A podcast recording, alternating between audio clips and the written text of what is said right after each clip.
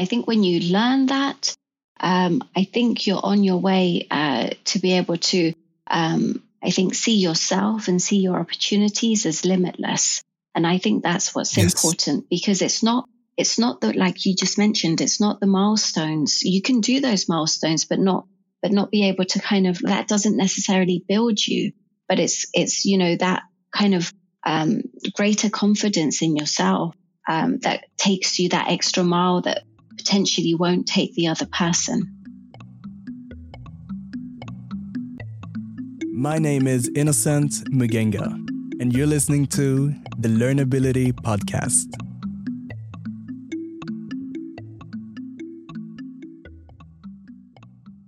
I'm truly excited about today's episode as we're speaking to Claudia Adler, who's uh, currently doing her PhD research at York University where she aims to critically examine what we call education and how we might build a more empowering education. So let's jump right into it. Claudia, would you mind sharing uh, some background on your research and your current work? Yeah, no, absolutely. So at the moment, I'm doing a PhD at the University of York at the Department of Health Sciences. And the focus of my research is on education that is empowering so the title is Beyond Schools and Jobs, How Education Can Empower Women and Girls to Become. Because education has been such a pivotal point in, in my life um, that I wanted to understand more how education can really help and empower women and girls from a marginalized context. The focus of, of the research is to be able to critically examine the pedagogical approaches which empower women and girls. And I'll sort of rephrase that in a way that's, that's a little bit more kind of simple to understand. And, you know, the, the way we consume information, the way that we learn doesn't necessarily have to come from the classroom. And it doesn't necessarily mean that children in a classroom or informal or mainstream education are learning or are becoming empowered, which we should say that education, that, that should be the purpose of education, right? Yes, exactly. I was able to read a little bit into your paper or your paper so far, and it's really about the impact. And people who have listened to this podcast previously know that I was obviously amazed by the work you're doing. Thank you. What would you say is like ultimately the goal with this research? The ultimate goal of this research is to be able to sway policy when it comes to writing out uh, curriculums, for example, and, and more importantly, to be able to have like a methodological framework, which is to be able to have a roadmap on where we say here is evidence to say that if we teach in this way, or if we have this kind of uh, learning, you will be able to have this kind of a result. So that is that is uh, the the sort of outcome and I find it really interesting uh, because when you explore um, education and learning, um, some people get really worried or stressed out about it being so experimental.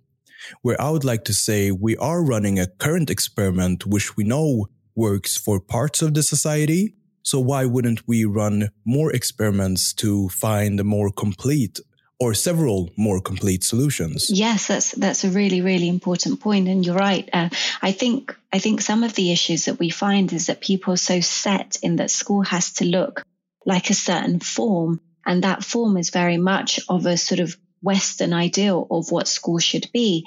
Um, but something that I've sort of really um, taken home is the fact that our current mainstream education works on a deficit of knowledge. By that I mean is the children or women that enter education, school assumes that they know nothing. School does not build from what we already know. And by that I mean uh, non-formal and informal learning. We learn so much outside of school, but that's not taken account when we, when we walk into that classroom. In the context of Western educational systems being applied in different cultures, which is a huge part of your research. Could you tell us more about that? It is. Um, for example, if you read Walter Rodney, um, he he writes about education in Africa, and he talks about the kind of universities uh, like Timbuktu in Mali, the universities in Egypt, uh, you know, pre pre colonial time, uh, where they were the epicenter of knowledge. Now there are still 700,000 manuscripts which have been found and are being sort of translated, but we disregard that. And with uh, colonialism, they've imposed a level or a system of education which was really only there to oppress. And that's what we still see now. And that's what we see in not just Africa, but in Latin America. We also see that same system of, of class that doesn't actually help the student or the individual be able to, to really come out and, and learn vital skills for to become independent or to become entrepreneurs. It, it doesn't fuel creativity. We're stuck with a lot of uh, systems that we've inherited from colonialism while there are a lot of great opportunities if we're looking into the future just to frog leap into a more suitable future and more adapted future for the continent and also maybe in that way could inspire the world. Just running a, a Western program all over the world will not be the most innovative way to go about it. Instead, if we have different systems running around the world, we can be inspired and, and learn from each other. Yes, exactly. I mean, I couldn't, I couldn't agree more. You know, and just, just to throw out a couple of statistics to put things into context, there are, you know, um, from sort of UNESCO data, there are 258 million children and youth which are out of school. Um, and from that, you have 59 million of primary school age, and it begins to increase. And then you have 62 million um, from that initial number, 62 million of those from lower secondary school and it increases to 138 million from upper secondary age. So that's the divide. So the total number at, at 258. And then you've got the 59 million of primary school age, the 62 million at lower, and 138 million at upper secondary school. And we find that there's a lot more girls which are affected within the lower secondary school and middle upper secondary school dropouts. A lot of those are girls, and that's when they begin to hit um, adolescent and you have, you know, um, things like child marriage and you have period poverty that begin to really impact um, girls' learning and education. And this is measurements of kids being out of school. So this is out of a physical building called school, but they necessarily wouldn't need to be out of learning. That's exactly it.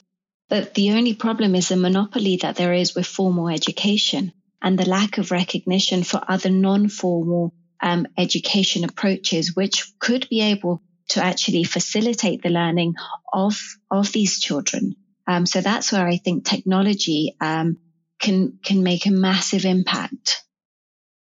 How long into this research would you say you are? Approaching halfway. Approaching halfway. And what are some of your key findings? building on what we've been speaking on so far? Well, I think I think if we're looking at sort of some of the initial key findings, I have to look at it in the context of where I started. And I think where we start a lot is is sort of our presumption that um, mainstream education or formal education is is the savior or it's it, it's the only way uh, to be able to get ahead. And that's where I began. Um, and I think that's kind of a common, you know, notion. If if you if you talk about, you know, children out of school, you, you know, you're horrified. And uh, unfortunately, we don't really think that there's an alternative. Um, but some of the, the, the kind of like stronger findings that, that we've come across is the importance of having like supportive bonds within education. So the impact that teachers actually make on children when when they support them and when they believe in them and when they're encouraging, um, the kind of impact that children have when when they find uh, strong bonds within their classmates. That provides the kind of confidence for them to go in and try different things and also develop entrepreneurial skills. Now, I think you have to ask yourself, what is the purpose of education?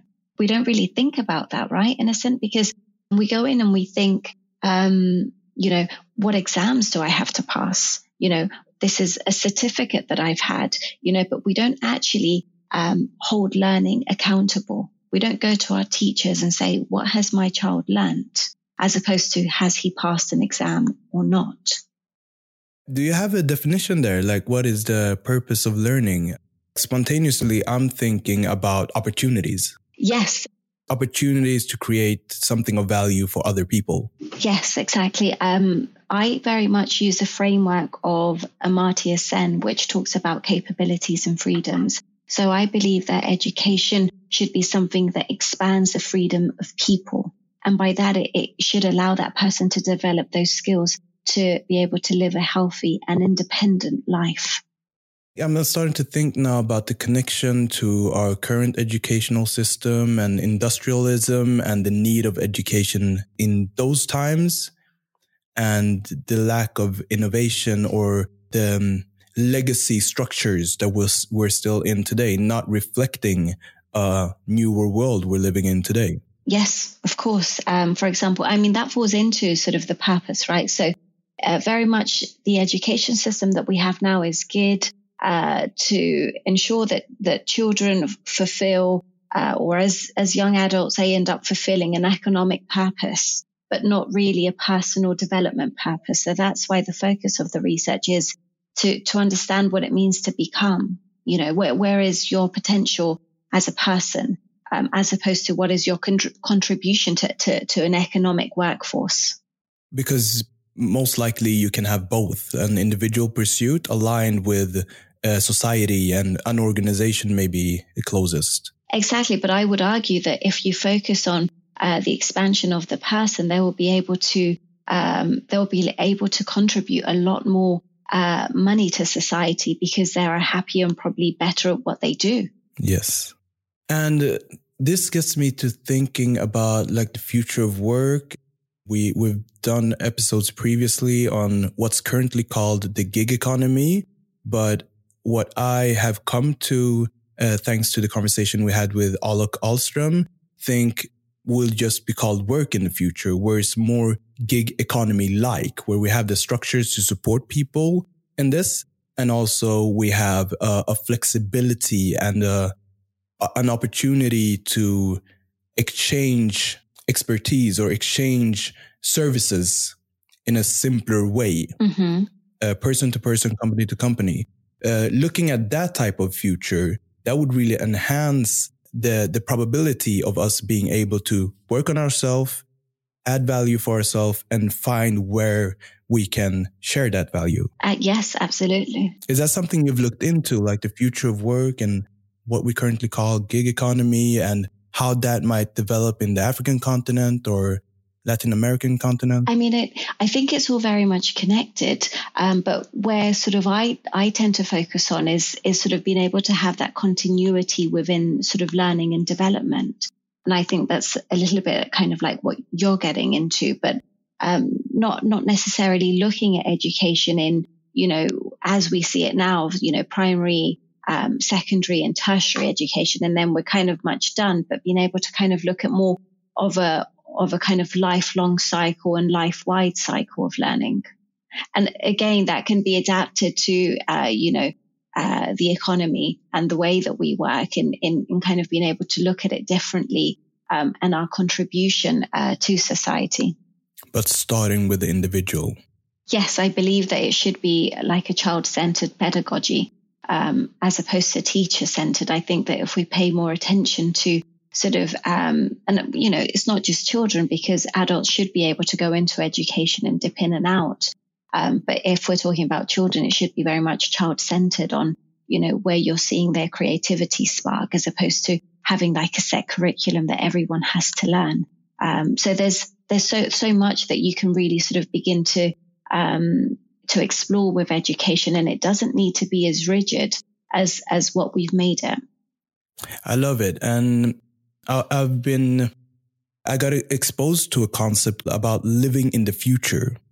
It's about some individuals many times entrepreneurs or innovators uh, living in a certain future and trying to bring the world to that future.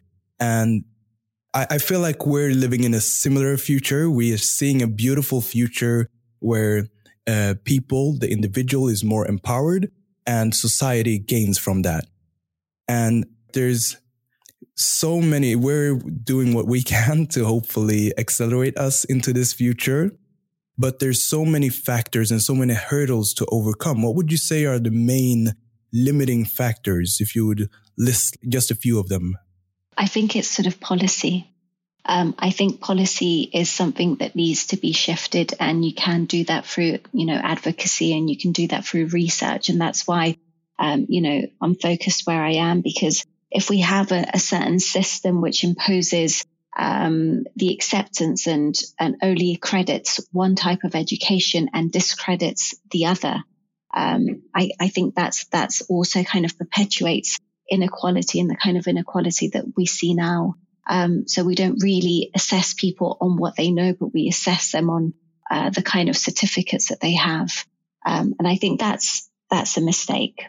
And why is policy geared in this way today? I normally shuck it down to legacy. W- what would you say is the reasons why we're so limited in in in these policies? I, I think it's reflective of how limited um, the kind of political representation that that we have. There is a massive lack of diversity within um, our political structures and system, and it's one which lags behind um, all other sort of development, um, and that includes um, the lack of female participation um, within within politics. And you know, whenever there is a lack of uh, female participation, we also, if we dig in deeper, there will be a massive lack of ethnic and racial uh, diversity within those structures. Mm, that makes a whole lot of sense. Who are the major stakeholders in this question on a policy level, uh, looking at education globally? So, when we look at education globally, we'll find sort of international development um, agents like the UN, like the World Bank, like UNICEF, who set out um, agendas like our uh, Sustainable Development Goals for 2030. And before that, we had our Millennium Development Goals as well. Um, so they are the, the main kind of like, they push out the agenda and then you have national governments which then try and implement um, those goals um, and those policies um, internally. So those are the main those are the main stakeholders. I've actually looked into the the sustainable development goals and specifically uh, the ones for education. I wanted to ask you how do you, how innovative do you experience them? Um, innovative, future oriented. I mean, the difficulty with with the goals is that they are broad, and I think these goals, in comparison to the Millennium uh, goals, where you find that they're a lot more specific to female empowerment, which is a positive thing. And you know, you have issues or direct issues like child marriage and uh, female genital mutilation, which is, um, you know, which, now appears as, as massive issues, um, and rightly so. Uh, but unfortunately, what you find is that they they prescribe empowerment, so they don't really discuss empowerment from a bottom up approach, but it's more from a top down. And I think that's where you have an issue where you're you're not allowed. There isn't authenticity uh, with regards to empowerment. Empowerment must come from within that person, and it has to be um, what I understand for it to be is more of a realization of who you are and your circumstances, and then it's that wanting to change those circumstances, and that is real empowerment. Nobody can give you empowerment. It's really well said. One point that I've, I have had on the development goals is I see us having a hard time achieving them when it comes to education if we're assuming that education and the progress of education is building more amounts of physical buildings and locations, which we call schools and applying that everywhere. If we have that rigid view, I, I, I think we're missing an opportunity, like I said before, to frog leap to a better adapted so- solution to rural areas in Africa or uh, different um, hindering factors that might not allow these countries to go about building the educational infrastructure in the same way we do here in Stockholm, for example. Um, so that's one, just one point I've been thinking about when it comes to the development goals. But you're speaking here about the top down and uh, bottom up approach. Could you elaborate more on that? Yes, of course. So, for example, um, you, you have hundreds of thousands of uh, programs, say, headed up by the World Bank or headed up by, uh, you know, UN Women, uh, which, which are there to help women um, become empowered, right? Uh, be that they are providing mini loans for uh, women within agriculture, Um, you know, they, they have, they have, you know, there are many programs. The, the issue with those programs is that the focus is more about the UN giving empowerment to women as opposed to allowing women to be able to empower themselves. And empowerment isn't something that I, I can't give you that. That's something that that's, that's a, a moment which you have with yourself. It's a moment of reckoning where I, Claudia, want to be in a certain place or I, Claudia, I'm unhappy with this situation or, or I want to send my child to school and my husband doesn't let me. And I take on that decision to be able to change my family circumstances. I become empowered by that realization. You can facilitate it, but you can't give it. Mm. It reminds me of the difference between being able to inspire someone but not being able to motivate someone. And motivation comes from within, intrinsic motivation. That's exactly it. And you won't be able to have long lasting change. I mean, you can only really change yourself. And we all know that. Uh, but the thing is, any program which has the word women and empowerment and development and well being, those programs generate money.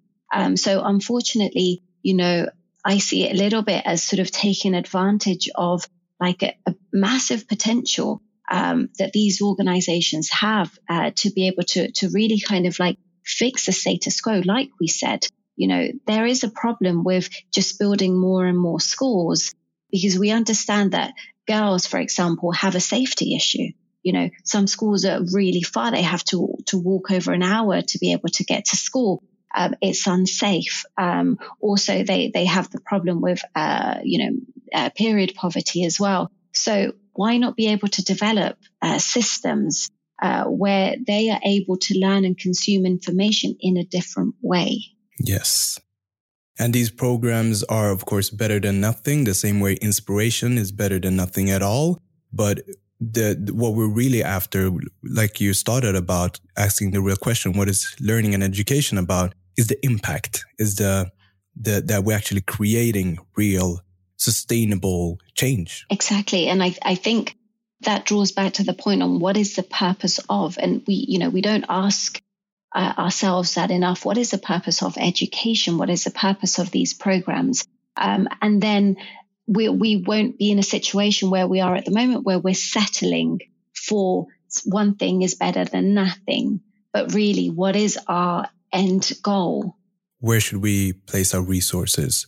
Speaking about that, what will you be focusing on moving forward with this research? You said you're halfway through. Yes, I'm about halfway through. So um, towards the end of this year will, will kind of become really exciting because we'll be able to start doing our field research. Um, now with COVID-19, we're looking at a couple of different ideas in case travel, um, you know, doesn't allow us. But the whole point of, of this research is to really be able to understand um, education and empowerment from the women themselves as opposed to from any other source.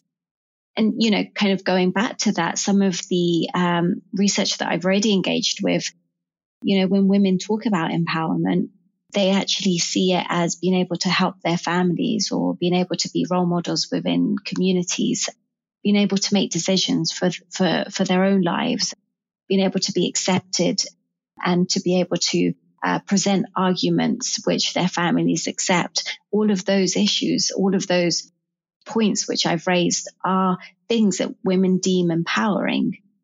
And that's not necessarily what you would think is empowering.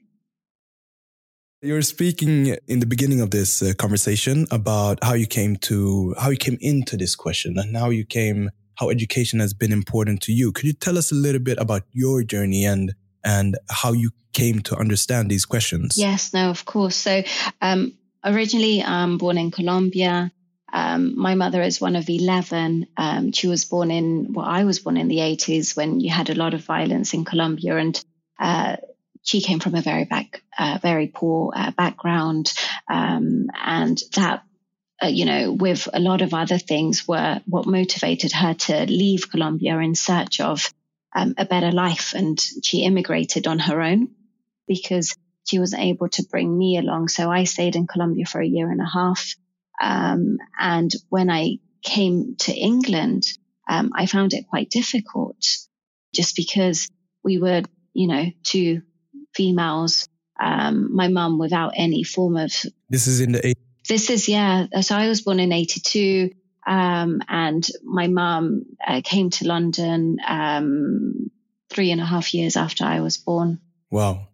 Different times. Yeah, di- uh, completely different times. And, you know, we had no support network. Um, and we run a lot of uh, challenges and, and also, you know, safety issues. You know, my mum was exploited at work and uh, she cleaned uh, for years and years and years because she didn't have that confidence to think that she could do anything more. And that's that's where we're talking about the importance to be able to have those uh, bonds and teachers and uh, you know classmates that actually root for you and, and and see that potential in you. And she didn't have that. You know, she came from a father that was abusive, and uh, my father then left her. Um, and and so the the kind of frames that she had was very much one of survival and, and that kind of stayed with us for a very long time uh, because we're illegal in, in the UK. We overstayed our, our, our visas, you know. So where I really began to sort of understand uh, the potential of education was further on in, in my life because I began to see that as um, a way to be able to secure a better life for me and for my son. And now I've, I've, you know, I've learned to learn. And I think that's something that's really important. And we don't learn to learn in school. You learn to pass an exam and you learn to, um, you know, assimilate a whole bunch of information that then becomes very useless uh, to you. Um, so it really became more of an issue where I saw education with a purpose. And we need to ensure that our students see education with a purpose, be whatever it is.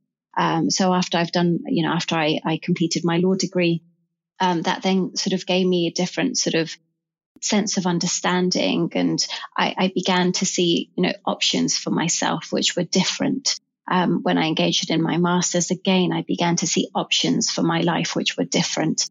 And in my PhD, it's been absolutely remarkable because the teaching is not like what you have in a classroom.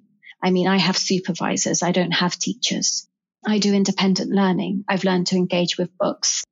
I've learned to um, to be able to follow, um, you know, great thinkers um, and appreciate literature in a way which I didn't before. Where it was before, you know, if you'd have said to me, you know, Claudia, you have to read, you know, 20, 30 books in this amount of time, I'd see it as a chore. Now I see it as a massive privilege and development for myself. So that kind of like shift in my learning it, you know, as I said, it's it's it's kind of more those um, unsaid notions, which are the ones that are able to kind of uh, change your focus. And I think that's that's key there. It's not the task. It's not that I've read X amount of books that have me where I am. It's the fact that I see and the way I engage with things is very different. It sounds like you're really working or learning with full autonomy now with the support of mentors and some frameworks, but you're not judged by incremental steps or tests along the way. It's the result you produce. And that has been my educational journey as well with self education. The only result is actually accelerating my career for real, creating value. And, and that's the way I've been rewarded for my learning efforts. Um, and that incentivized me to actually learn for myself. Exactly. So I think I think when you learn that, um, I think you're on your way uh, to be able to, um, I think, see yourself and see your opportunities as limitless. And I think that's what's yes. important because it's not it's not that like you just mentioned, it's not the milestones. You can do those milestones, but not but not be able to kind of that doesn't necessarily build you. But it's it's you know that kind of um, greater confidence in yourself um, that takes you that extra mile that potentially won't take the other person. Something that I've been thinking about a lot, and and you illustrated it when describing uh, your mother's journey to uh, London. And I think about that in Stockholm, if you want to talk about kids growing up in the suburbs or in general, just thinking about like networks and your opportunity and something that I really want to work for is enabling us to widen our network outside of our closest proximity, outside of our family, closest family, and creating opportunities to connect with someone who can inspire you to another career or inspire you. I think exposure really is a huge thing that we need to enable exposure to different opportunities. Absolutely. So you can make informed decisions. Yeah, ab- absolutely. And, uh, you know, that's why I think education plays a really important role. And it's not, it's, it's more so exposure to, to role models. I think, I think that's the key. And being able to kind of understand that there are people that look like you, come from places where you come from, speak your language and have made it or are taking a different journey or a different path. And I think, you know, that's, I work with uh, the British Latino Network in the UK where I mentor um, students uh, who are kind of coming up the ranks and need that because I didn't have that visibility. When I grew up, my visibility were women that cleaned houses. I grew up in houses where my family cleaned. That was that was my base. So if, if, you if you take it from you know Claudia who was small, that is that is what I saw as what I could what I could achieve. That's what I saw. You've truly made a fantastic journey coming from that. And where do you see yourself um, after this um, uh, work that you're doing now? You know, it's it's well, I don't, I don't think there's kind of like necessarily a a clear path, but I do know that I have a couple of books within me. Um, you yes. know, some titles which I think I'd love to during you know, my lifetime be able to, to kind of write about. Um, so that's some, the, those are projects that I see, for example. And I just, I think with time, I think doors open that you ne- don't necessarily expect, um, to open. And so I'm very much, you know, I have what's set, which is sort of my, my PhD, but I'm very much, I go with the flow on things that feel right to me.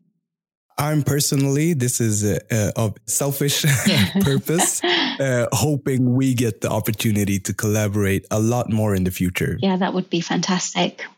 How does one best collaborate with you, or how can one contribute if they find your work interesting? So, um, we have um, the Wing Summit and Awards, which um, I launched in 2019 with Ellen Birkehag.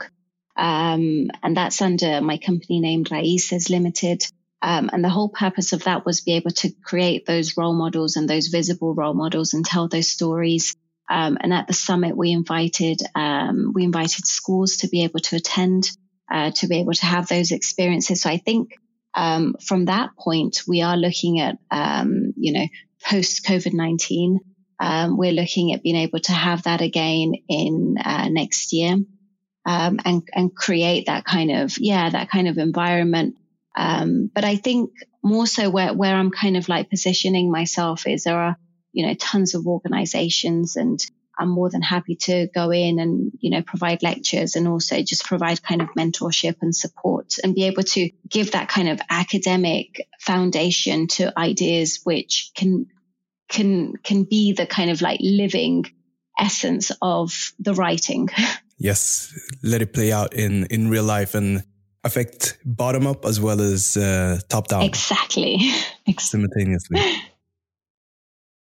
so we've been speaking about learning all through this uh, episode and i've had these recurring questions uh, mostly in the beginning of the podcast but uh, they seem really relevant here so let me ask a few of them um, what is your best hack for learning that's a really interesting. That's a really interesting one, and a lot of people kind of when when they sort of get to know myself and and you know my particular set of circumstances, a lot of people ask me, you know, how do you get the time? How you know how how did you do a master's, um, having a baby and being pregnant? You know, a whole bunch of things that they'll you know they'll, they'll sort of ask me. And one thing is I've learned to I don't have that much time and people think that you need a, you know, a whole bunch of time to do a PhD and stuff. You do need that. You need dedication. But more than anything, my advice is consistency. So I work consistently every day for three hours, as in quality work. I produce quality work for three hours every day. And it's not a lot because if you think that people are sat in an office from nine to five, all you need is three hours of like quality work where you're not up getting a coffee or checking your email or, you know, checking your social media. but you're really focused. And that's been able to take me through and uh, produce the milestones that you need to in order to sort of achieve certain things.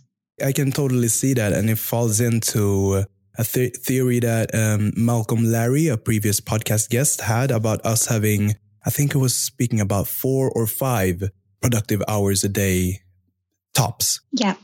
And it also maybe plays into the 80 20 rule. So the Pareto, 80% yeah, of your Pareto law. Exactly. So you're getting the best result out of those three effective hours. Exactly. Exactly. And then you have more quality time for everything else. And if you if you think about it, you're like, right, okay, today all I really have to do is this amount, and then I've got you know a whole bunch of the day to do other things. Um, and, and it doesn't seem like a lot, but then when you add it up, you've done everything that you need to do, and and you're doing it. And it accumulates over time. It does. It does.